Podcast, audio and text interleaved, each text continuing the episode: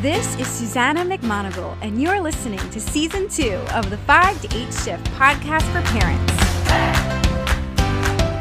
The 5 to 8 Shift podcast and community exists to educate, inspire, and encourage parents throughout their own parenthood and family life adventure.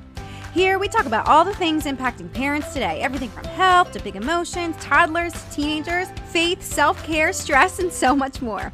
We know parenting is tough work, but family life is worth every ounce of effort. We're building a community of parents to remind you that you're not alone. Family is one of life's greatest adventures. I look forward to cheering you on in your own 5 to 8 shift. It's the most important shift of the day.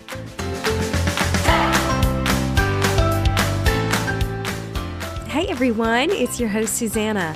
Happy New Year! Welcome to another episode of the 5 to 8 shift. I am so thrilled that you're here. I'm excited you're taking time in your week to invest in you and your family and your relationships. And 2022, here we are. Happy New Year. I hope that your family is off to a great start. I know uh, firsthand it's a little chaotic in the world right now, but I hope that y'all are making the best of it just like we are um, and kind of taking it one day at a time. And so I have a great episode lined up for you guys today. Today's episode is with some friends of mine, Molly D. Shepard and Peter J. Dean.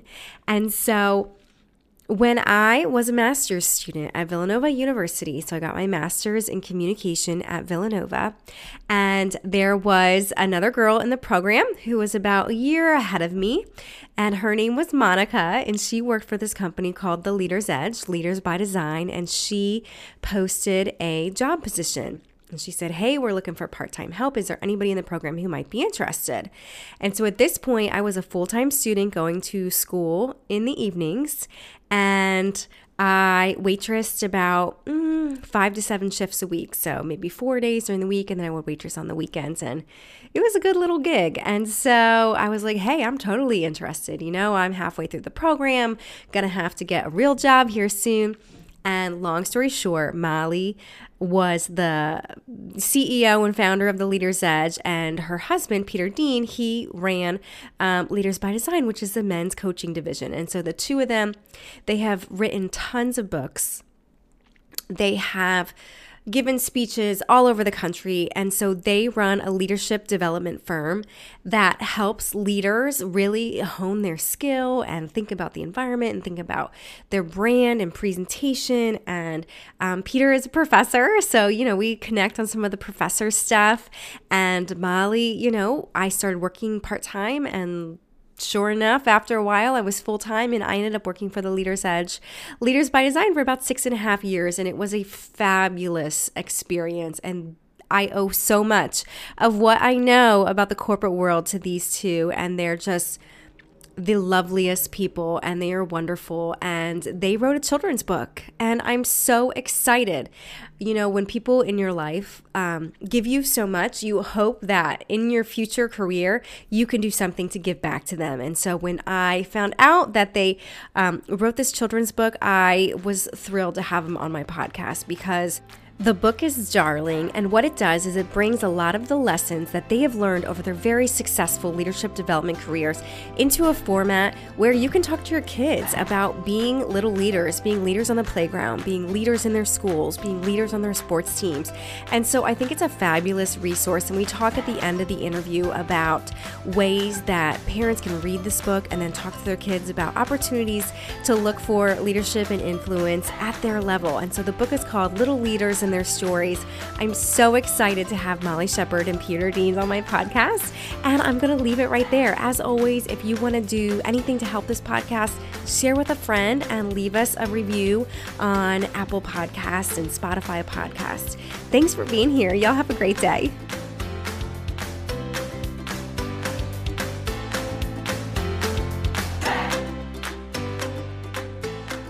Molly Shepard and Peter Dean, welcome to the 5 to 8 Shift podcast. I'm so excited to have you guys today.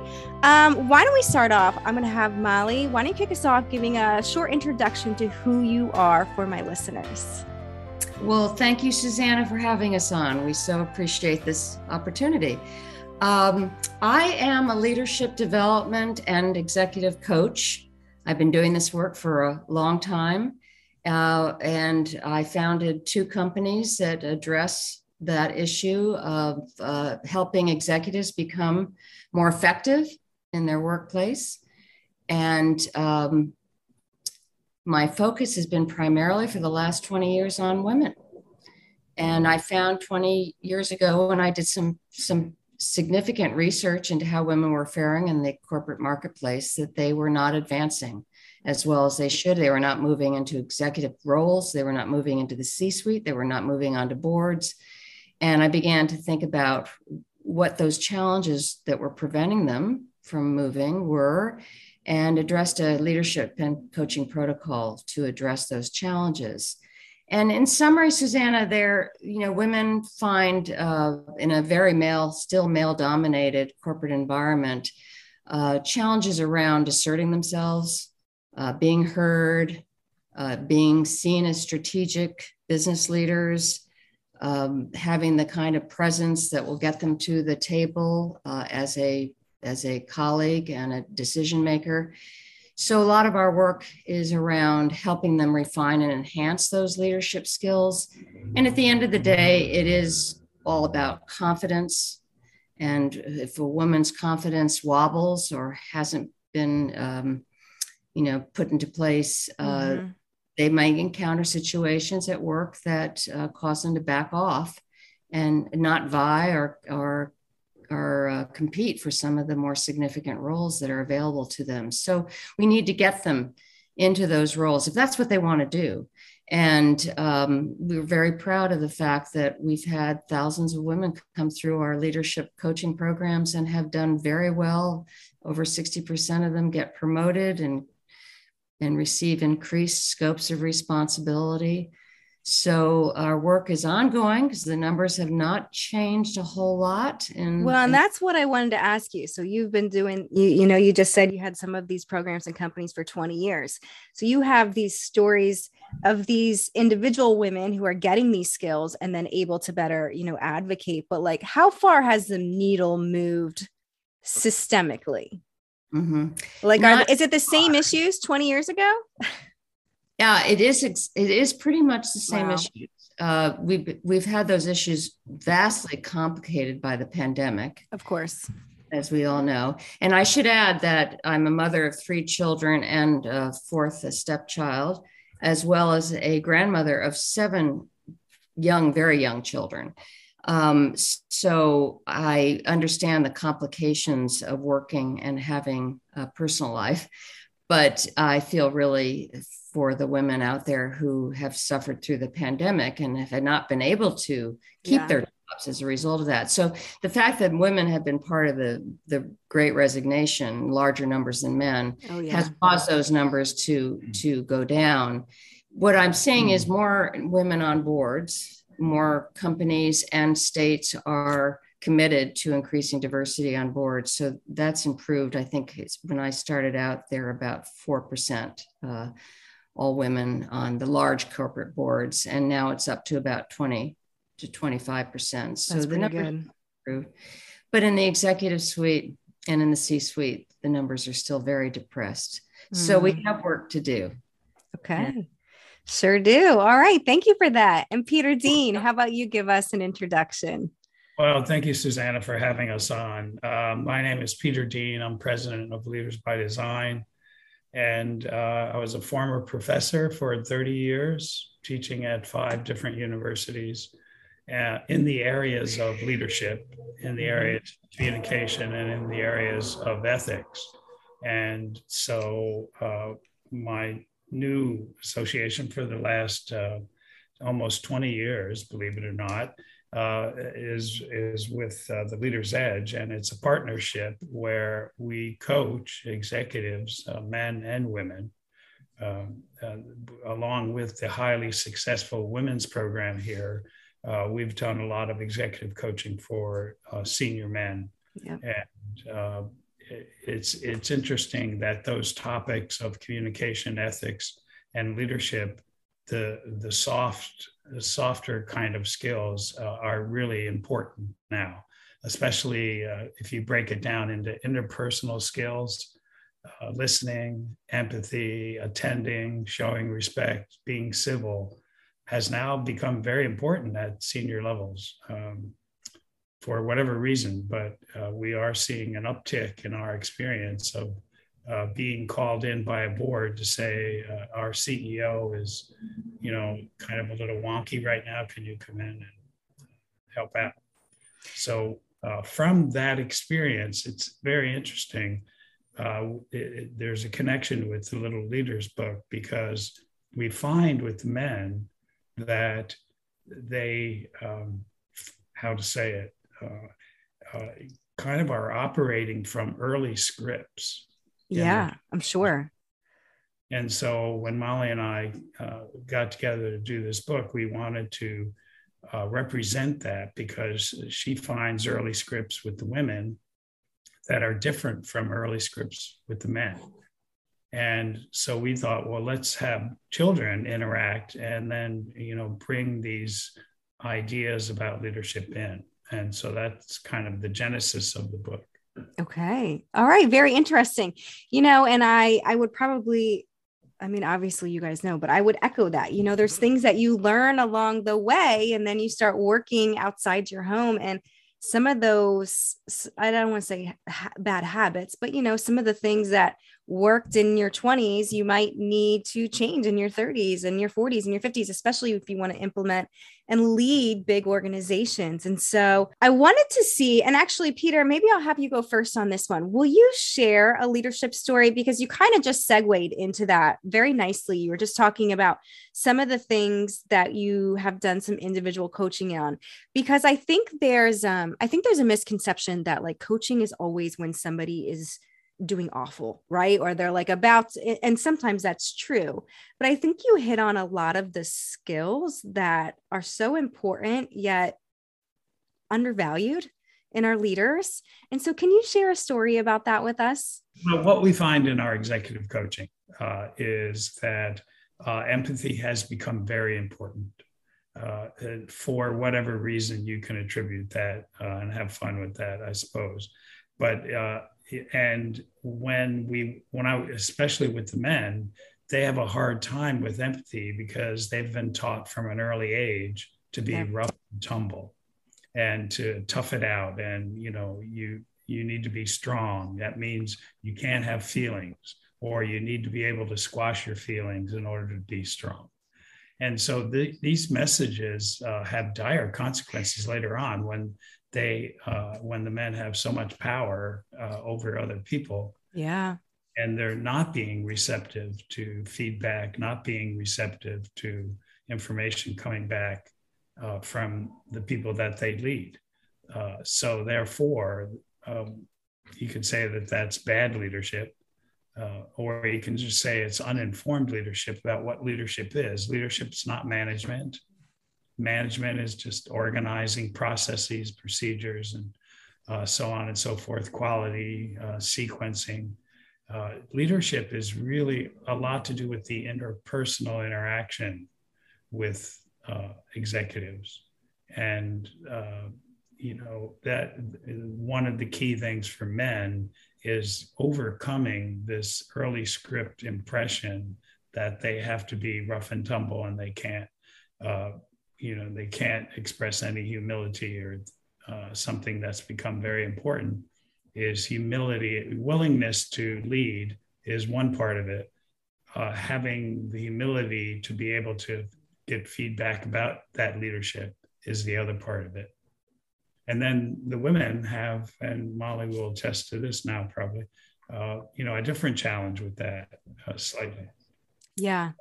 Well women naturally and not all women, but women naturally listen better than men and are more empathetic. So uh, if a woman has a uh, problem with listening to her, uh, the people that she leads, then that is something we might work on in, in executive coaching and leadership development. But chances are that's not the issue. Yeah.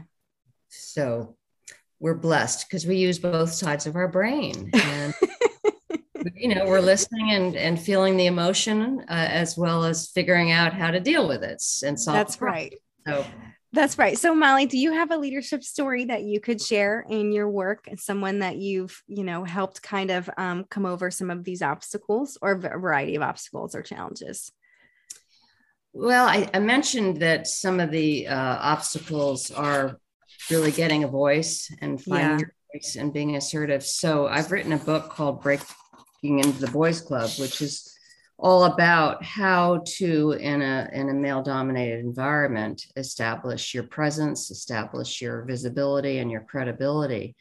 So it has a lot to do with visual verbal and vocal. It's it's you know mm-hmm. how you present how you walk into a room. When we used to walk into rooms uh, how you greet people how you network strategically to ensure that decision makers and influencers know who you are and that has to do uh, with how you speak and, you know, if you have an upspeak problem or if your voice is too high or when you get upset in a meeting, uh, you become uh, too emotional and your and your voices get raised uh, up to a, on a typically a, a, level that's not heard as well, uh, then you need to think about that. How are you yeah. going to cut that down? How are you going to lower your volume? How are you going to develop more tonality? and then there's the whole presence issue is you know what do you want to be seen as what's your brand and it's not just what you wear it's it's really how you've established yourself as a thought leader and a strategic communicator so many women are not perceived as uh, yeah. Strategic because they're always doing things and solving problems and writing lists and taking notes and that sort of thing but they are strategic yeah and sure so how do they present that in a different way Okay, good. And, and go ahead, Peter. If I could just piggyback on that, that part of that for the women, I think, is to realize that they can learn leadership. Leadership is learnable. Yeah. When I was doing my dissertation uh, in leadership, uh, was at the time in the 80s where people were still having that argument, but the yep. argument no no longer there. You can learn how to lead. And for the men, it's to get them to open up uh, more ways of leading mm-hmm. as opposed to being a very uh, command and control kind of leader, be a more cooperative, collaborative leader. Okay, good. Uh, Molly, I wanted to ask you a little bit about the role of motherhood in some of these leadership positions. Some of the women that you work with, um, do they feel like their companies are, you know, are we in a time where all these big companies have flexible working arrangements. Um, children are seen with open arms, or, you know, are we juggling better? Are we juggling well? Or is this still, um, I'll stop right there. You can answer that.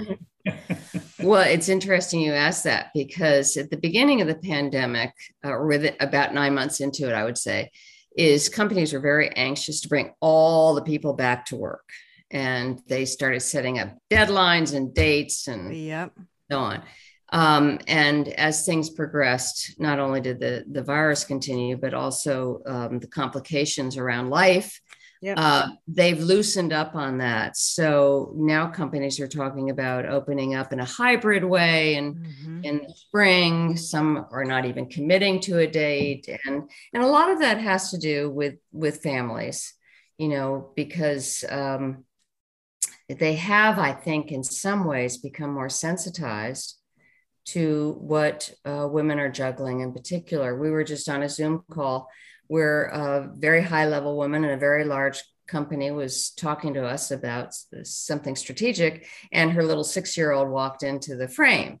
And she dealt with that, and the six year old sure. disappeared. And it was endearing and it was handled well by her and comfortably. I think two years ago she would have been mortified, but yeah, companies are seeing that more and and beginning to appreciate that these are families that they're dealing with and not just individuals.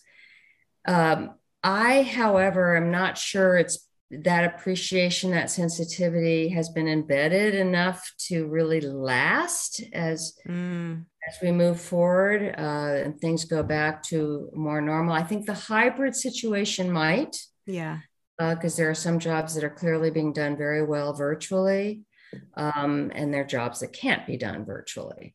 But I think um, you know the uh, flexibility and the understanding and um, just all the other elements that have um, helped women deal and juggle might not continue. So I do get concerned about that. Yeah, I think I think you're onto something because I'm kind of seeing the downward shift myself with some of my friends who have more traditional. You know, at first it was like, take your time, that's mm-hmm. fine, you know, and now they're like, are are you coming back? Can you come back three days or four days? You know, and our, you know, our our childcare. I mean, I I know you guys are avid news consumers, but the childcare is such a problem. Finding somebody good, keeping somebody good, putting your kids in daycare. There's all. I mean it's a nightmare. But I think companies, they might have a threshold at which, yeah, I don't want to say it's fake, but it feels like maybe not sustained. Would you agree with that? Yeah, I think it's in the moment. I think yeah. Had no choice, but you know, they are obviously going to get back into business, want to increase their profits, the bottom line and money rules. Yeah. And, uh, they're, I think the tolerance level uh, will will decrease. Um, but maybe uh, the women and the, the men who have also suffered somewhat as well uh, will speak up more. Yeah, you know, true. And, and uh, keep that momentum alive. So we just have to keep it, uh, we have to continue to talk about it and make sure we're attentive to what families are struggling with. Not everybody can go back into the office. It's true. It's true. And this is a great segue talking about families into this new children's book that you guys wrote that I'm very excited about Little Leaders and Their Stories. So, tell me where this idea came from. I mean, obviously you guys have been working in leadership for a long time, but as you said, you're you're both parents and grandparents and you've kind of seen leadership at all different levels. So tell me where the idea for this book came from and why you're passionate about telling this story. Well, humbly, I'll go first. But okay, I'll, great. And um, it, it's really uh, watching these kids grow up, these grandkids grow up, and deal with issues themselves. And of course, as grandparents, we try to be there to uh, give them uh, encouragement in whatever way we can, and uh, and then making that connection with the leadership work that we do, I think was was very inspiring because all we had to do is pick up the kids from school and watch and yeah. we would lesson out of that day i mean it was there so we've got a even a second book in in mind already because of all the stories we hear uh, when the kids are in the back seat talking about their day. It's very interesting. And and i'd add on top of that we did a lot of work around bullying. Yes a couple years ago we wrote a book called the bully proof workplace. And I think it's the only book still that addresses uh, the bullying issues that are prevalent and really increasing in the in the workplace over the last few years, last 20 years. Um, and that made us very sensitive to what children were dealing with in the playground, yeah, their classrooms, and how they were handling that. Now we we have seven children that we're observing, and um, and their stories are magnificent because they're at an age where they're open and tell yep. us everything. But you know, literally all the stories in this first book um, are stories that we have heard or witnessed or experienced ourselves. Okay. Um, in schools at a very young age. So it all came together and and Peter mentioned early scripts. You know, children bring early scripts into their school situation, and if they're bullied at home, they're going to bully in in the playground. Sure. If, you know they don't uh, exhibit good teamwork on the basketball court uh, you know they may have gotten that from their father or from a coach. So they're going to just exhibit what they've learned. Yeah. And, you know these are friends these five characters are good friends who support one another in um, addressing what they're encountering and thinking about it. And each story has a little moral. And from what we've understood uh, children who are reading it around the the four to seven year age okay. with their parents because it is a good book to read with parents um, are not only seeing themselves but also having a discussion yeah about when that happened to them uh-huh. they in the lunchroom and no one sat with them and how did that feel or you know when they were rude to their parents but they're considered to be very polite children what does that mean? You know why would they treat their parents differently than their friends parents? You know tell me more about that one. That's the one i'm trying to nail down. Oh jeez um it come from? You know? Yeah exactly. Um and the characters are beautifully illustrated. They're so cute, you know, and it, it's it seems like such a nice and I was going to ask you about, you know, reading it with your family. So when families read this, you know, what is your what is your hope? What do you hope they take away at the end of these stories? Well, that, it's interesting. Again, I'll just give a brief comment. Uh, when we brought the book to the kids to read, uh, they wanted to be the characters themselves. So oh, they very immediately identified with that. And that's that's why we have a, a diverse little group of kids, which we will probably expand in, in our next book. Okay. Well, so we wanted to reflect children and uh, you know America, I guess. That's uh, right. Um, and took us a lot of t- time to come up with what they look like with Okay, I hope that um, first of all, this leads to productive discussions around yes. being a leader. And uh, for our 10 and 11 year old grandchildren, I think it is something that they're listening to and, and valuing and hopefully hold on to. Um, I think it gives a, the parent a chance to uh, have a conversation that they may not have otherwise had. Mm-hmm uh, especially have you encountered this? Has this yes problem for you kind of thing? Because kids don't always talk about that with their parents. If you if you're driving them around, we drive them around a lot, and they're sitting in the back seat, and and they forget you're there. You might hear some stuff. Yeah, exactly. but they're not necessarily going to tell you uh. what happened. Um, and it's different. We've looked at other books out there, and everybody's publishing children's books now, but none of them are dealing with specifically these issues. Yeah. You know, and I like, you know, a lot of the like moral of the story is like you can solve this problem or you can help this person. But I love that, you know, it's got leader in the title, like little leaders. Like you you might only be 10, but you actually have a lot of influence on things that might happen on your playground or in your lunchroom and I think when we give kids that responsibility, they take it very seriously. And so it sounds like your book would be a great jumping off point for some of those conversations in families. Sure. And, you know, unless they're on a sports field uh, where leadership is taught, that's right. Don't get exposed to leadership uh, interpersonally. Yeah. And that was our target to have the conversations with the little ones uh, be much more centered around leadership. Why wait until they finish an MBA program? Yeah, to, seriously. You know, yeah. Yeah. You know, and I'm thinking about my daughter, Molly, six. I think there's so many things that she could influence positively in her school. But part of it is just talking to her about that, making sure she understands, no, you can do that. You can step in and, you know, allowing her to kind of um, test out some of those leadership skills. Well, that's a perfect age. And, you know, just the fact that she has influence, she may yes. not appreciate. Uh, she obviously listens because she's not only a girl, she's named Molly. And, uh, you know, she's she's hearing her friends yeah. talk about what they're struggling with and can be more sensitive to that, maybe offer solutions. That's uh, right. There's opportunity everywhere. That's right. Well, I'm very excited about this, and I know we're short on time. So I have um, two questions I ask all my guests at the end. And the first one is what is, uh, I'll use your grandkids because I know you guys spend a lot of time with them. What's your favorite thing to do with the grandkids right now? I know they're kind of different ages, the older ones. We'll go with them. Uh, yeah. The, um, good question the my favorite thing to do with the kids right now, besides just experience uh, what they're going through in life and reflect on that, is to play board games. Yes. And I'm so glad board games have come back. They have. They're very all into sports and programmed accordingly. But uh, now to, to play Clue and Monopoly oh, yeah.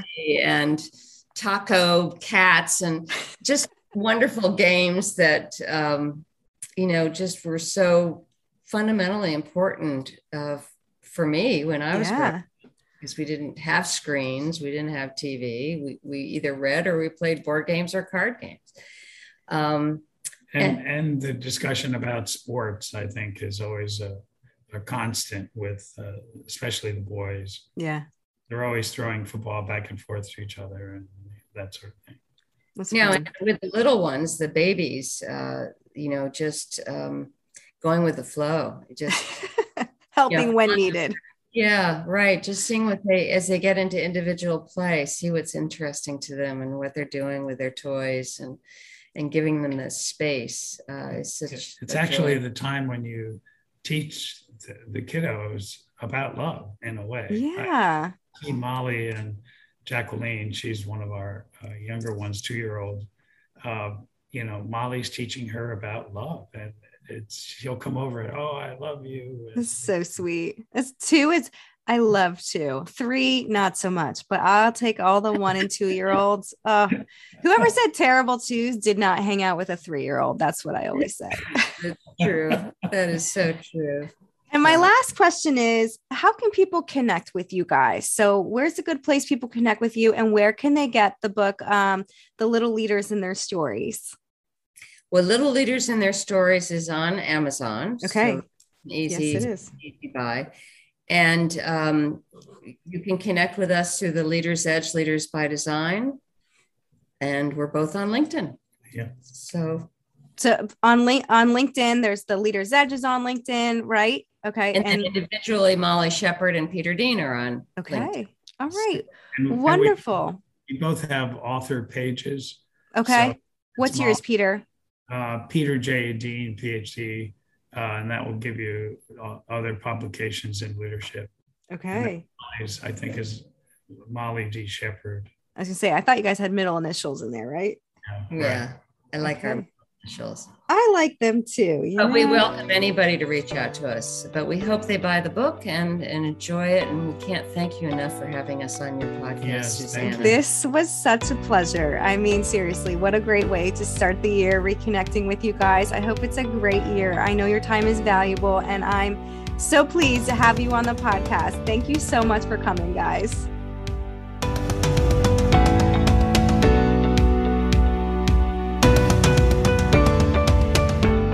Thanks for listening in today. If you enjoyed this episode, don't forget to rate and review us wherever you're listening to this podcast. Be sure to share with us on Instagram what you liked most about the episode by tagging me at susanna.mcmonagle.